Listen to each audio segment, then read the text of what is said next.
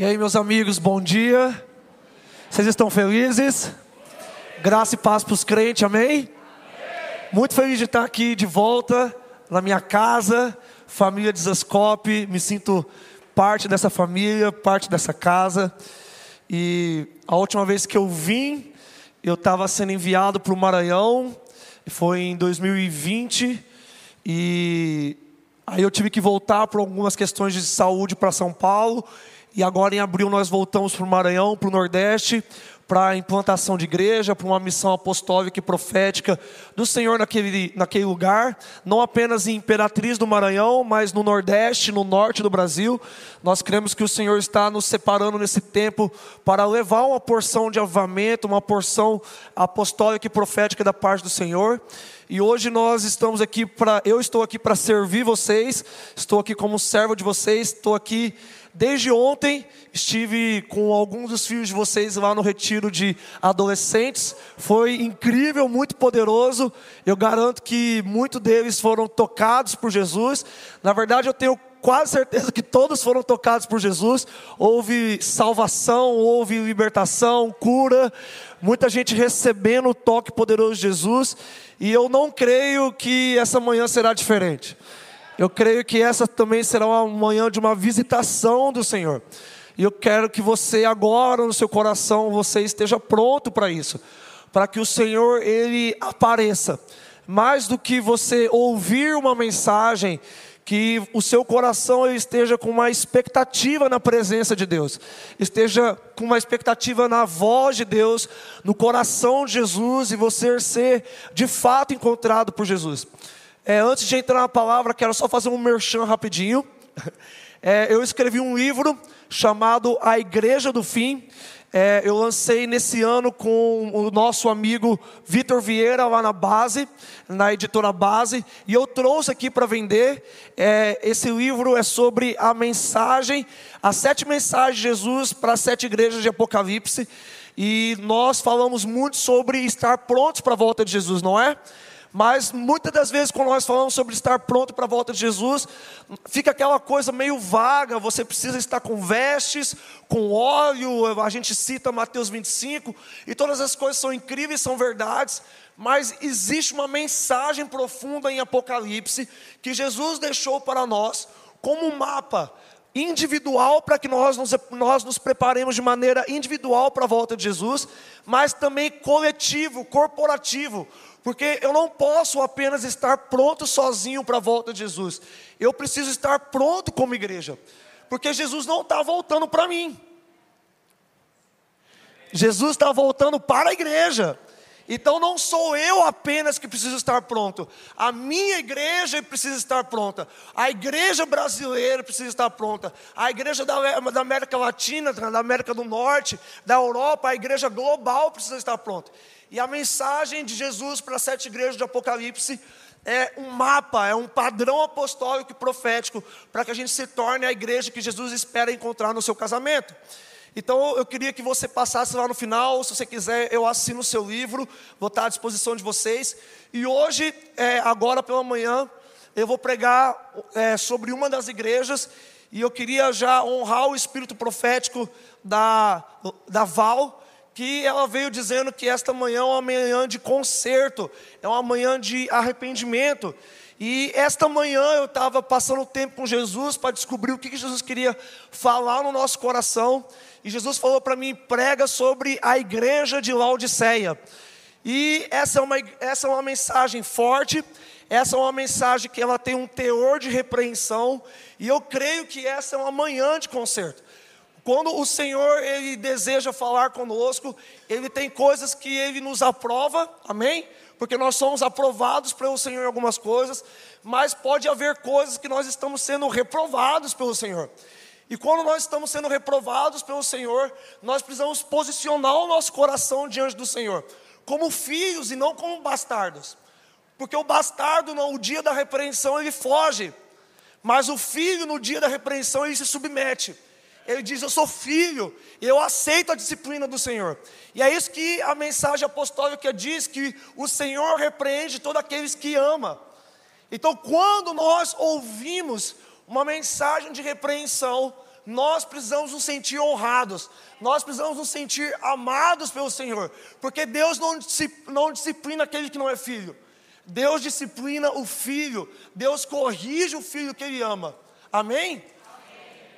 Então eu queria muito que você abrisse comigo lá em Apocalipse 3.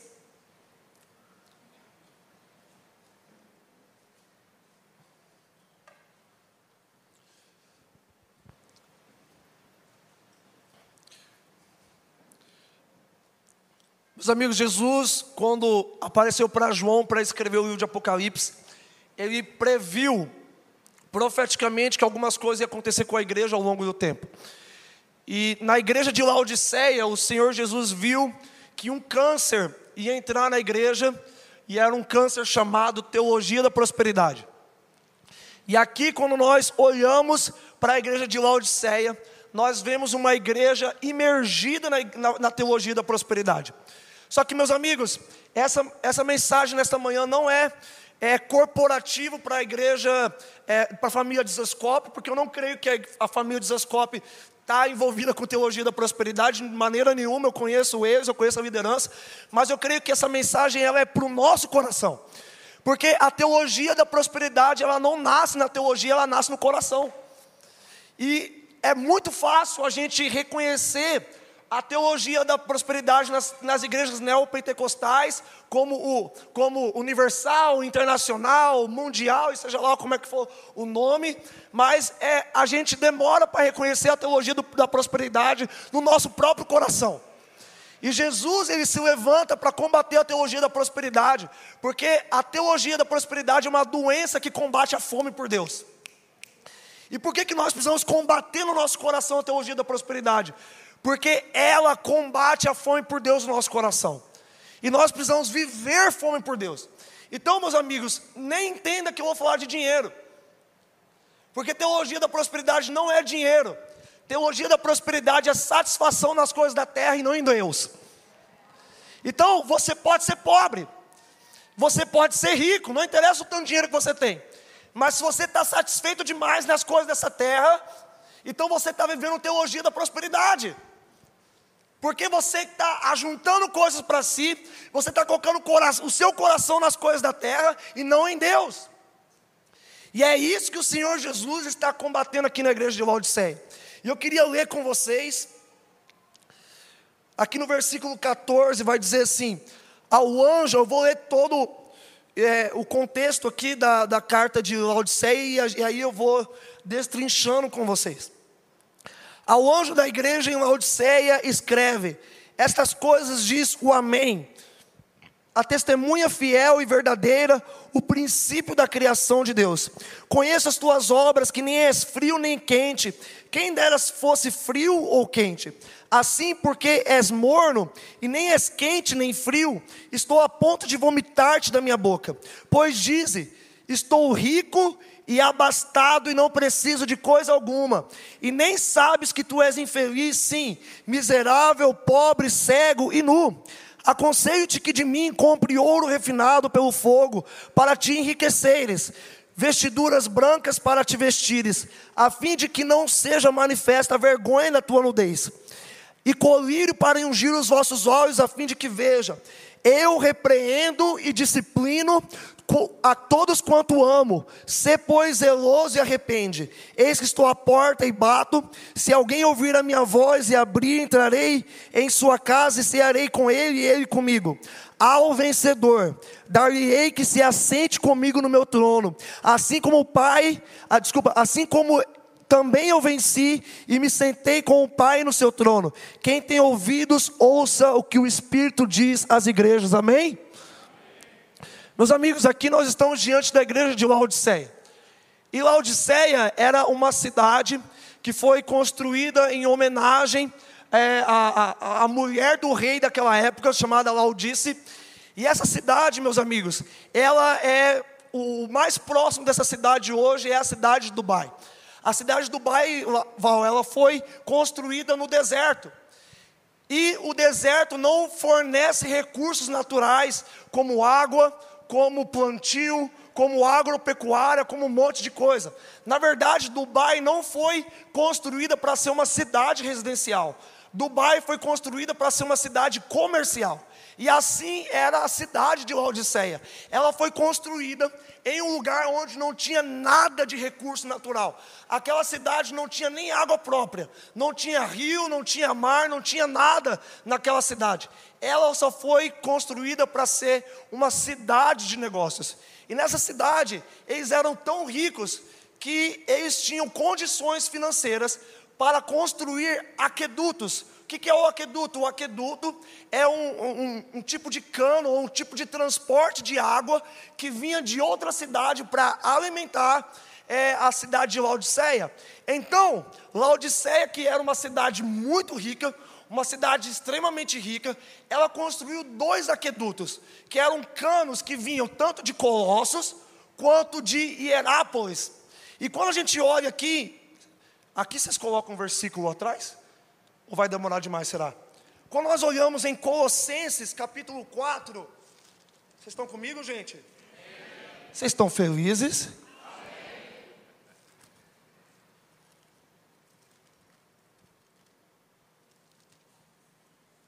Colossenses capítulo 4, versículo 13, vai dizer assim: o Paulo está escrevendo, terminando a sua carta para Colossenses, e ele diz assim: e dele dou testemunho de que muito se preocupa por vós, pelos, pelos de Laodiceia e pelos de Hierápolis.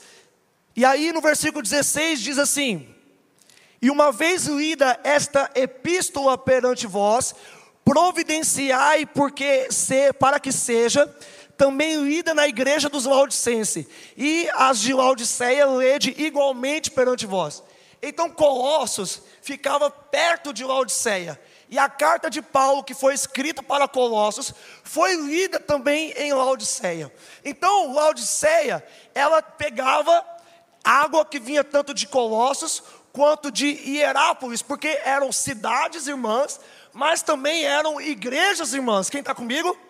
Agora, é muito interessante isso, porque lá de Colossos era, era transportada na, nesse aqueduto uma água fria e de Hierápolis era transportada uma água quente. E essa água fria de Colossos, da igreja de Colossenses, era uma água onde, quando os visitantes passavam por aquela cidade, eles bebiam e eles se sentiam revigorados, eles se sentiam fortalecidos, eles se sentiam vivos. Por quê? Porque aquela água refrescava eles, amém? Já vamos entrar na parte espiritual, mas eu preciso falar essas coisas para você. Está sendo legal? Agora, lá em Herápolis, eles transmitiam uma água quente. E essa água quente era uma água medicinal, Doug. Onde servia para, para os médicos trabalharem e tudo mais. Então vocês entenderam? Colossos, água fria. E Herápolis, água quente. Só que as pesquisas históricas, elas dizem algo. Pesquisas históricas revelam que tanto a temperatura, presta atenção, quanto a temperatura, quanto a, os minerais tornavam a água imprópria para beber. E essas águas minerais, elas eram cheias de nutrientes de carbonato de cálcio, que fazia com que quem as bebesse tivesse ânsias de vômito. Hum. Então aqui a gente já está começando a entender e abrir a nossa mente para aquilo que o Senhor Jesus quer nos dizer. Então Jesus, ele se apresenta para a igreja de Laodiceia dizendo: Eu sou o Amém. Uau! Isso é muito forte, porque abra comigo lá em Isaías 65. Eu estou muito empolgado. Vocês estão empolgados? É a primeira vez que eu prego essa mensagem. E eu acho que o Senhor quer fazer algo essa manhã. O Senhor quer tocar o nosso coração essa manhã.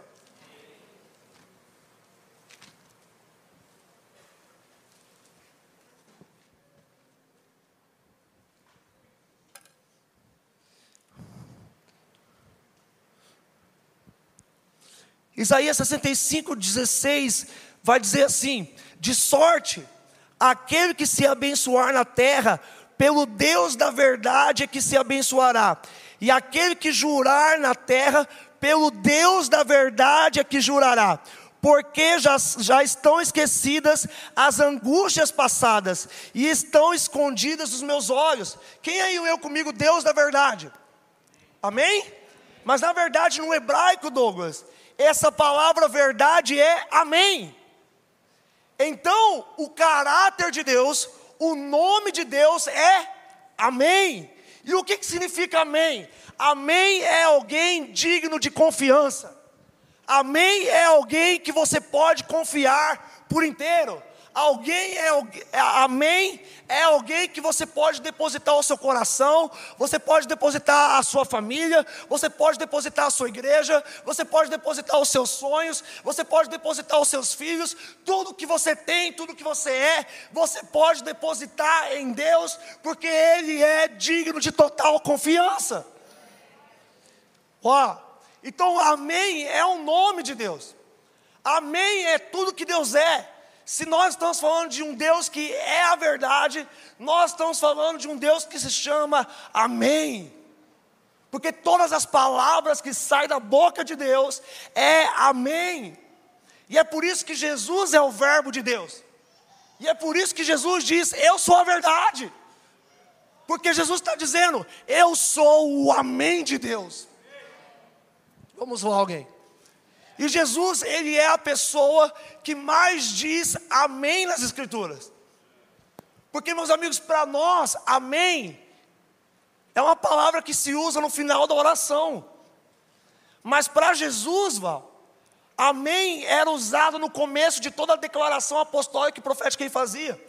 Por acaso alguém se lembra quando Jesus dizia: Em verdade, em verdade vos digo, na verdade, Jesus estava dizendo: em Amém, em Amém eu estou te dizendo algo. Ou seja, o que Jesus estava dizendo é baseado no caráter de Deus. Uau! Baseado em quem Deus é. Eu estou dizendo isso para vocês. Vamos lá. Uau! Então, o Amém era um selo de Deus. O que eu estou dizendo para vocês está vindo do próprio Deus. E é por isso que lá em 2 Coríntios, abre comigo, a gente vai de Bíblia hoje, tá, gente? Hoje eu vou no Mude e o Luciano subirá aqui. Vai em 2 Coríntios. Acho que vocês nunca me viram meio mestre, né? Ô Val, eu tô até de esboço hoje.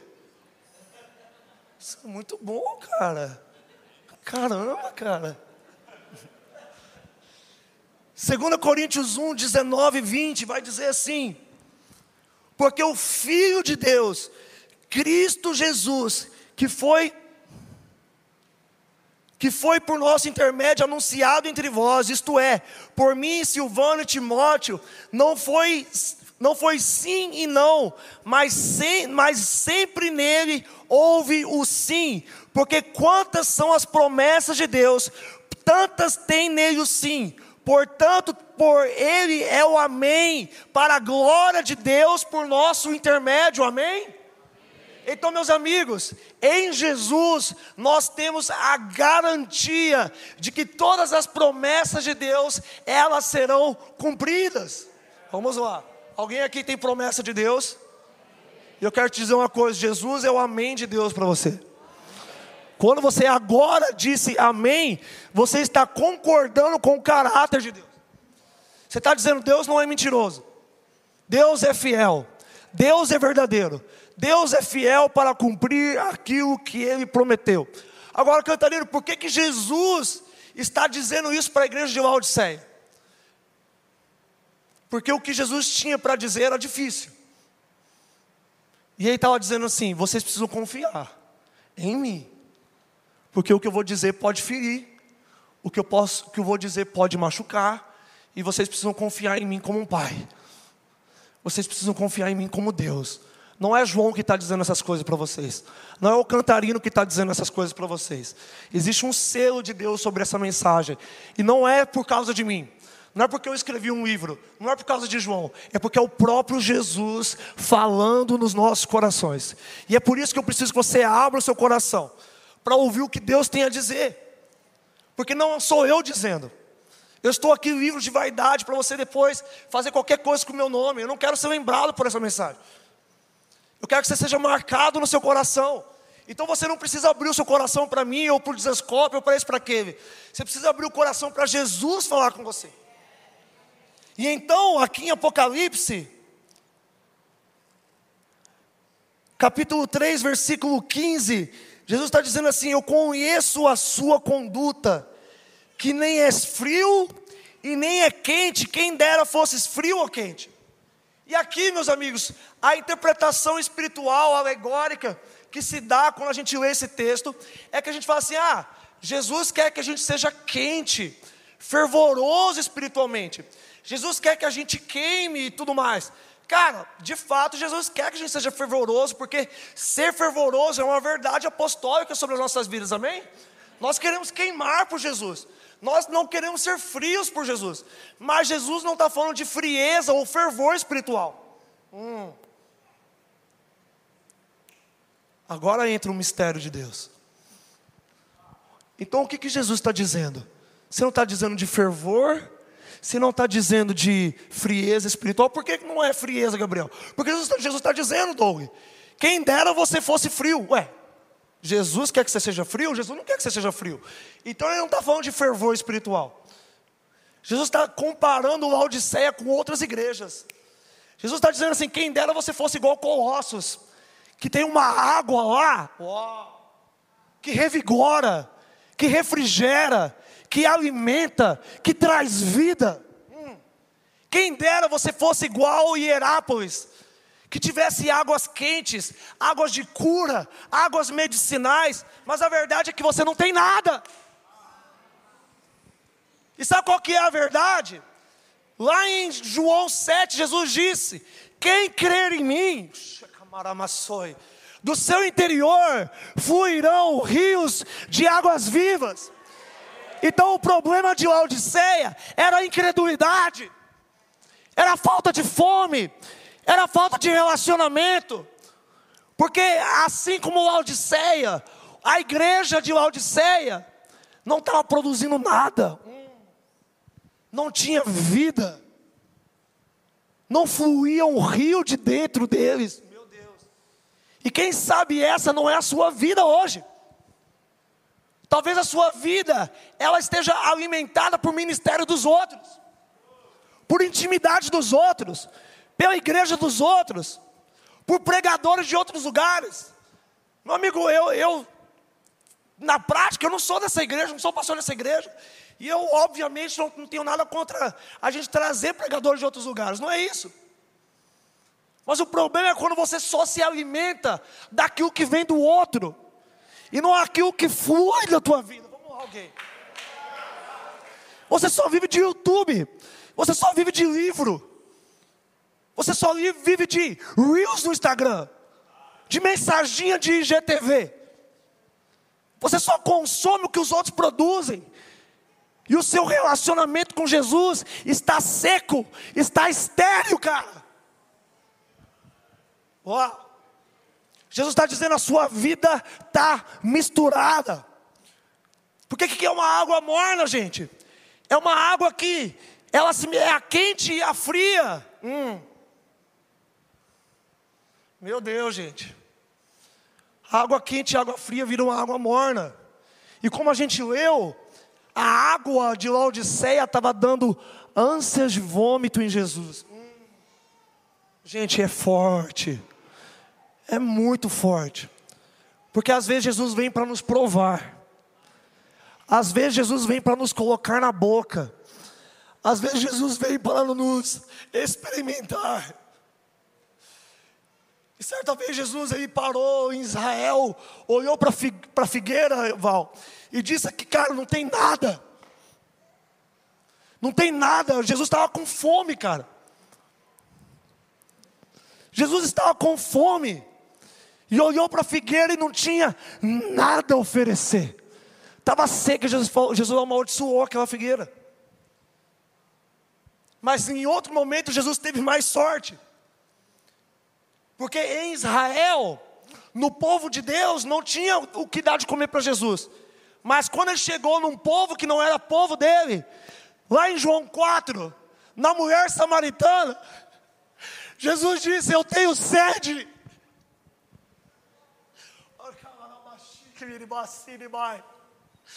Jesus disse: Eu tenho sede. E aquela mulher pecadora, aquela mulher divorciada, ela tinha água para dar para Jesus. Meu Deus, gente. Jesus falou assim: Eu tenho sede. Você pode me dar um pouquinho de beber?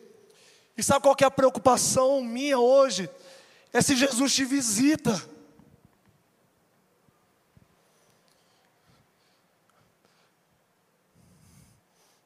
Se Jesus aparece na sua frente hoje e fala: Cara, eu tenho fome, você tem algo aí para me oferecer e você não tiver nada. Se Jesus aparecer na sua frente e você diz, assim, cara, eu tenho sede, e você não tiver um copo de água para dar para Jesus.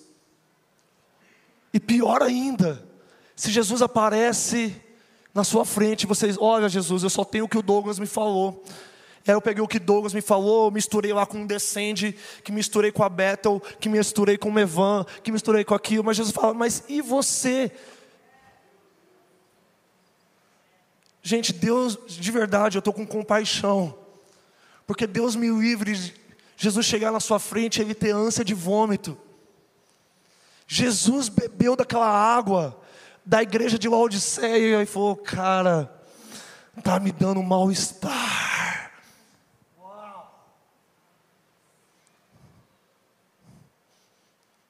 Meus amigos, precisamos nos arrepender, como a Val disse. Precisamos nos arrepender da falta de relacionamento com Jesus. Porque, Cantarina, cadê a teologia da prosperidade? É simples. No versículo 17, Jesus diz assim: Pois dizes, estou rico e abastado e não preciso de coisa alguma e nem sabes que tu és infeliz, sim, miserável, pobre, cego e nu. Gente, o problema de Jesus não era a riqueza. Jesus não é contra rico. Jesus não tem problema com dinheiro, ele tem mais dinheiro que eu, que você. A rua que Jesus mora é de ouro. Já pensou nisso? Você nem tem um, você nem, nem cadeira de ouro tem na tua casa. Jesus tem a rua de ouro, cara. Então Jesus não tem problema com dinheiro. Ele não tem problema com riqueza. Ele tem problema com satisfação na riqueza. Uau. Ele tem problema com satisfação nas coisas da terra. Ele tem problema com quem diz: Eu não preciso de nada, eu estou satisfeito, eu estou alimentado. Vamos lá, gente. Vamos lá, tem alguém aí? A pior coisa para você, você dizer para Jesus: Jesus, já está bom por hoje, já fui no culto. Ah, Jesus, já está bom por hoje, eu já abri a minha Bíblia, já li aqui três capítulos do meu devocional. Hum.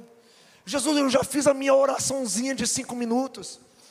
Jesus, antes de dormir, eu oro toda vez, eu oro antes de dormir. Gente, vamos parar com essa vidinha essa vidinha miserável, essa vidinha pobre, essa vidinha cega, essa vidinha nu. Você está achando que você está bem vestido, mas você está pelado. Você está achando que você está rico, mas tu é um miserável.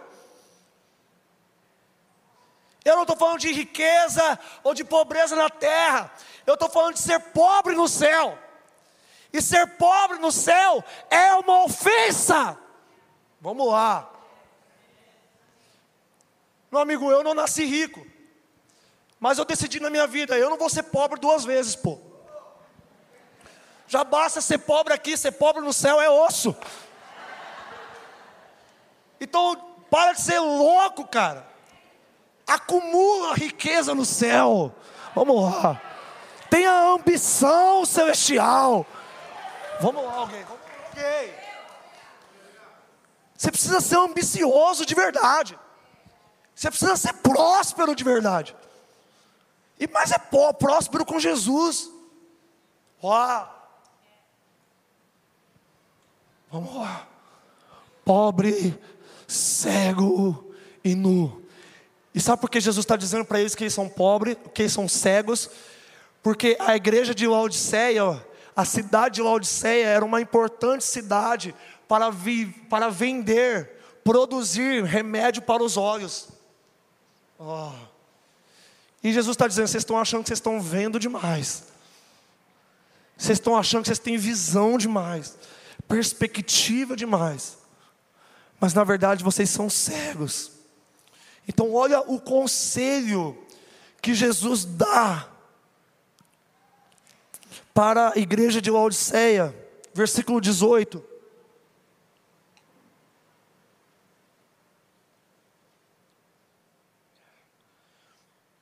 Uau.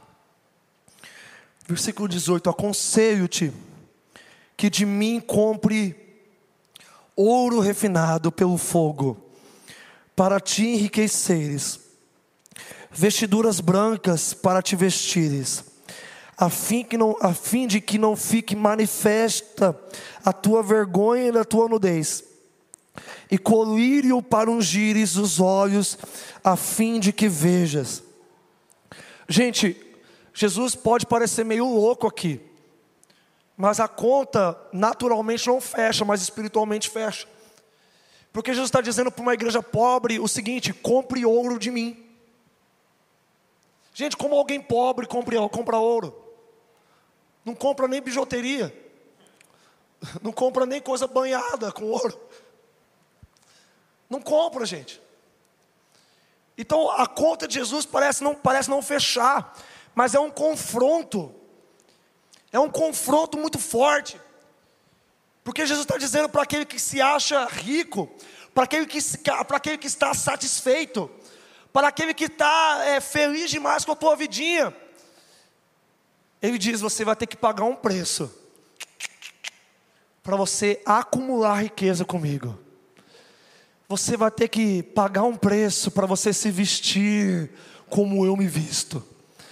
Você vai ter que pagar um preço para você ver como eu vejo. Vamos lá, gente. E eu não estou falando de indulgência, não estou falando de dízimo, porque no céu vida se paga com vida. Oh. Então, como é que eu compro o ouro do céu? dando a tua vida. Não, mas eu já dei a minha vida para Jesus. Não, talvez você tenha repetido uma oração. Porque dar a vida para Jesus já faz mais de 20 anos que eu estou dando a minha vida para Jesus diariamente. Dar a vida para Jesus não é um evento que você vem aqui na frente, erga a sua mão e fala assim: Hum, estou dando a minha vida para Jesus. Não, cara. Eu estou fazendo um negócio com Jesus. Sim, eu estou sendo um pouquinho interesseiro com Jesus. Jesus, deixa eu te dar a minha vida. E aí você me dá um pouquinho mais da sua. Eu não estou falando de salvação, não, meu amigo, porque salvação não se compra. Salvação é de graça, é pela fé. Mas vida com Deus, intimidade, santidade, visão espiritual, revelação, você, você paga com tempo. Você paga com vida, você paga com coração, você paga com devoção, você paga com jejum, você paga com oração, você paga na presença de Deus. Vamos lá. Tem alguém, tem alguém aqui que quer ser rico com Deus? Quanto tempo você passa na presença de Jesus? Quanto tempo você investe na pessoa de Jesus? Quanto tempo você investe em conhecimento de Deus? Quanto tempo você investe em oração de verdade?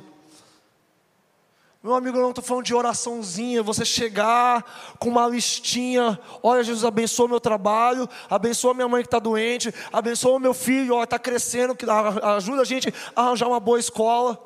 Não, não, não, não. É uma oração apostólica. Cantarino, o que, que é uma oração apostólica? Efésios 1, 17. Senhor Jesus, me dê espírito de sabedoria e revelação, porque eu quero te conhecer. Meu amigo, se você quer investir tempo em Jesus, é melhor você jogar a sua lista de oração fora e começar a receber de Deus a lista de oração dele. Orar o que Deus ora, orar o que Jesus ora. E Jesus orou uma coisa: Pai, eu oro para que eles te conheçam, para que eles sejam um comigo assim como eu sou um contigo. Vamos lá, gente. Se você não quer isso, então é melhor você, não, é melhor você mudar de religião. Vira budista, hinduísta. Porque cristianismo, vida com Deus, é vida com fome, com desejo, com anelo, com devoção. Meu amigo, se você não ama Jesus, eu nem sei se você foi salvo, cara.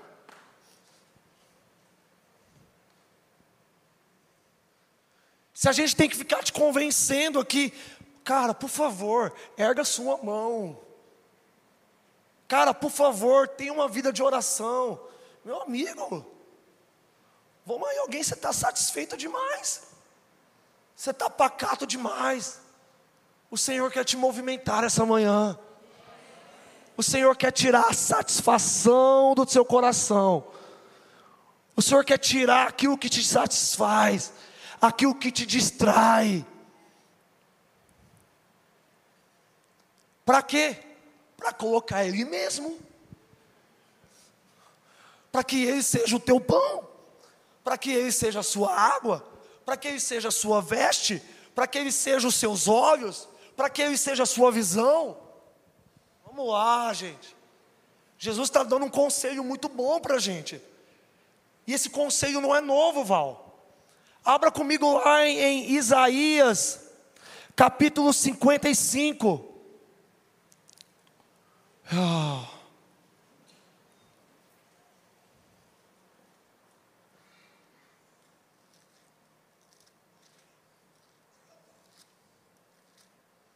Meus amigos, essa é uma, é uma manhã de concerto.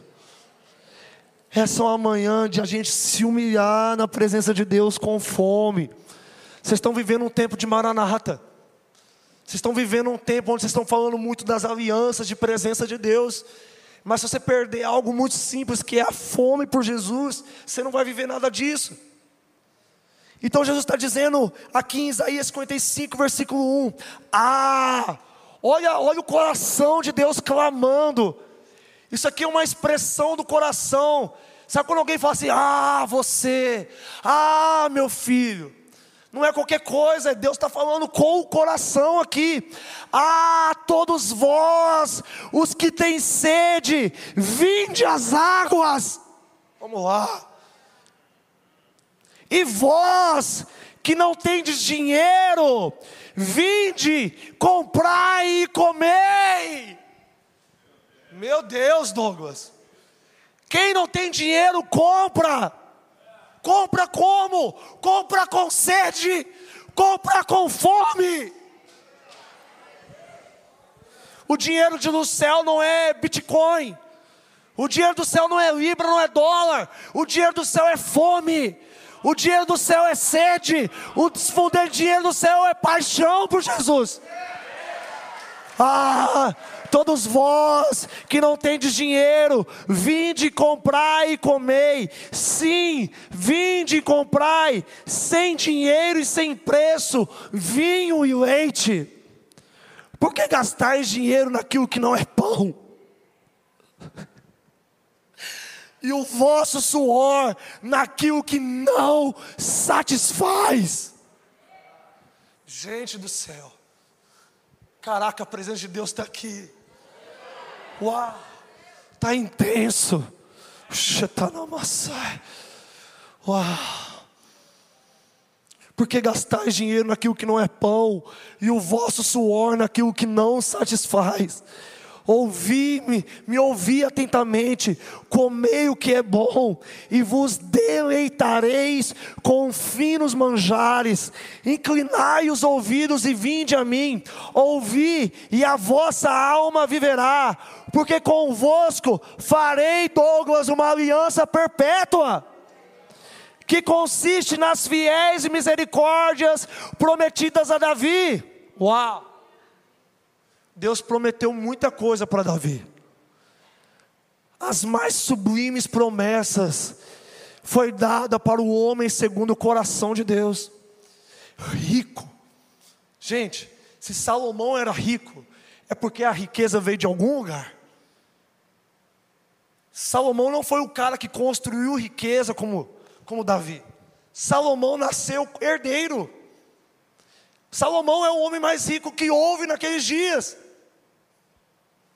Mas ele não construiu riqueza. Davi construiu riqueza. Porque Davi veio pobre, pastor de ovelhas, o rejeitado, o caçula. E porque ele amava Jesus, ele amava a presença de Deus, ele trilhou um caminho de humilhação. E porque ele foi humilhado, ele foi rejeitado, ele foi esquecido, ele foi perseguido, caluniado, ameaçado de morte, o seu coração foi se tornando nobre. Por que foi se tornando nobre? Porque, mesmo em meio a tantas diversidades, ele não perdia a sua fome por Deus. Ele não perdia a sua paixão. Porque no dia que Davi foi ungido, ele ficou possesso. A gente fala muito que alguém ficou possesso de demônio. Mas a gente se esquece que homens de Deus ficaram possessos de Deus possessos do Espírito Santo, possuídos por Deus. Meu amigo, você está precisando ficar possuído por Deus. Você está com cara de quem está precisando ficar possuído por Deus. Talvez uns 10 anos atrás você tinha cara de quem estava possuído pelo diabo. Mas já passou, meu amigo. É tempo de você ficar possuído por outra coisa por uma coisa melhor. E sabe de uma coisa? Davi preservou o coração dele, preso na presença. Ele queria tanta presença de Deus, que ele construiu um tabernáculo, ele construiu um lugar de habitação. Cara, não é um lugar de visita. Uma igreja apostólica, Douglas, ela marca o fim da visitação e inicia o, o começo da habitação. Igreja apostólica é um lugar de habitação e não de visita de Deus, porque Deus visita quem não quem não mora junto.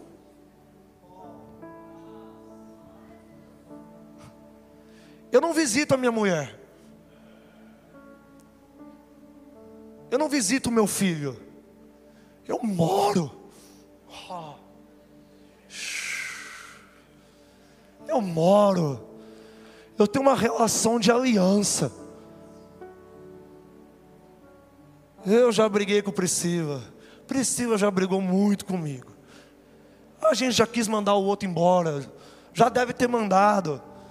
Mas a gente olhou para a mão e falou assim: hum, eu já quis sair da igreja. Já quis mandar a gente para sair da igreja. Eu já devo ter mandado alguém embora da igreja. Mas, meu amigo, eu tenho uma aliança com a igreja. Meu amigo, eu nasci filho de pastor, eu não escolhi isso. Pô, alguém ferido por igreja sou eu, cara. Mas eu tenho uma aliança com a casa de Deus, com a presença de Deus, e eu não tenho para onde ir. Oh. O Senhor Jesus está dizendo: Eu tenho uma aliança perpétua com a casa de Davi. Eu tenho uma aliança perpétua com aqueles que têm fome, com aqueles que têm sede, com aqueles que não estão satisfeitos. Uau!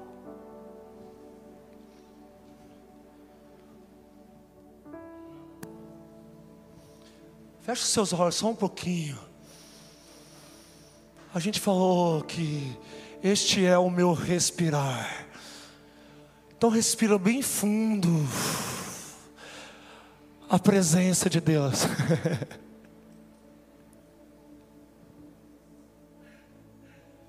Este é, este é o meu respirar. O teu Santo Espírito vivendo em mim. Este é o meu pão porque a minha comida e a minha bebida é fazer a vontade do meu Pai.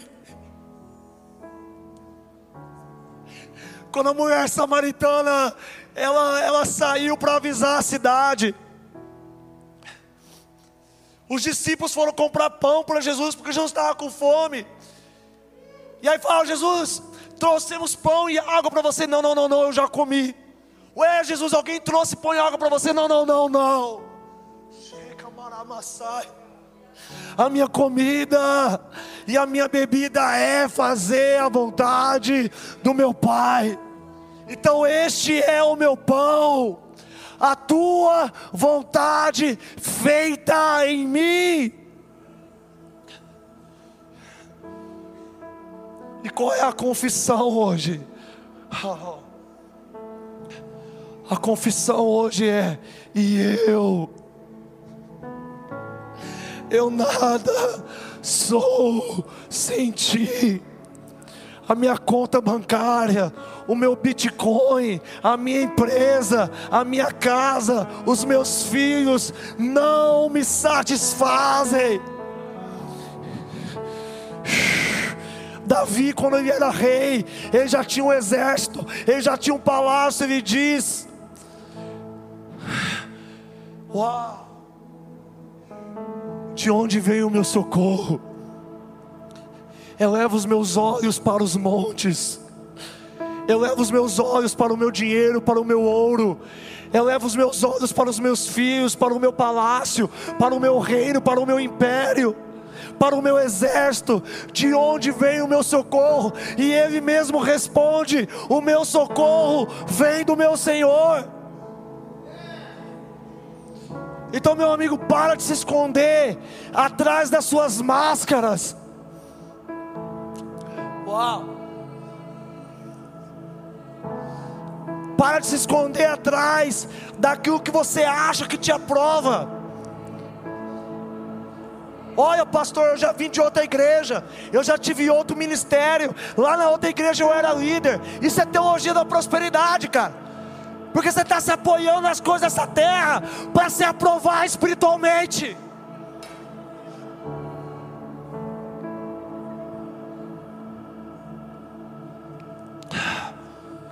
Senhor Jesus, Senhor Jesus, nós não estamos satisfeitos, nós não estamos nos escondendo, Senhor Jesus. Eu não quero me esconder, Jesus. Eu estou aqui, Senhor Jesus, de coração rasgado. Senhor Jesus, eu estou aqui de coração aberto. Senhor Jesus, eu estou aqui com coração faminto. As coisas dessa terra, Senhor Jesus, não me satisfaz.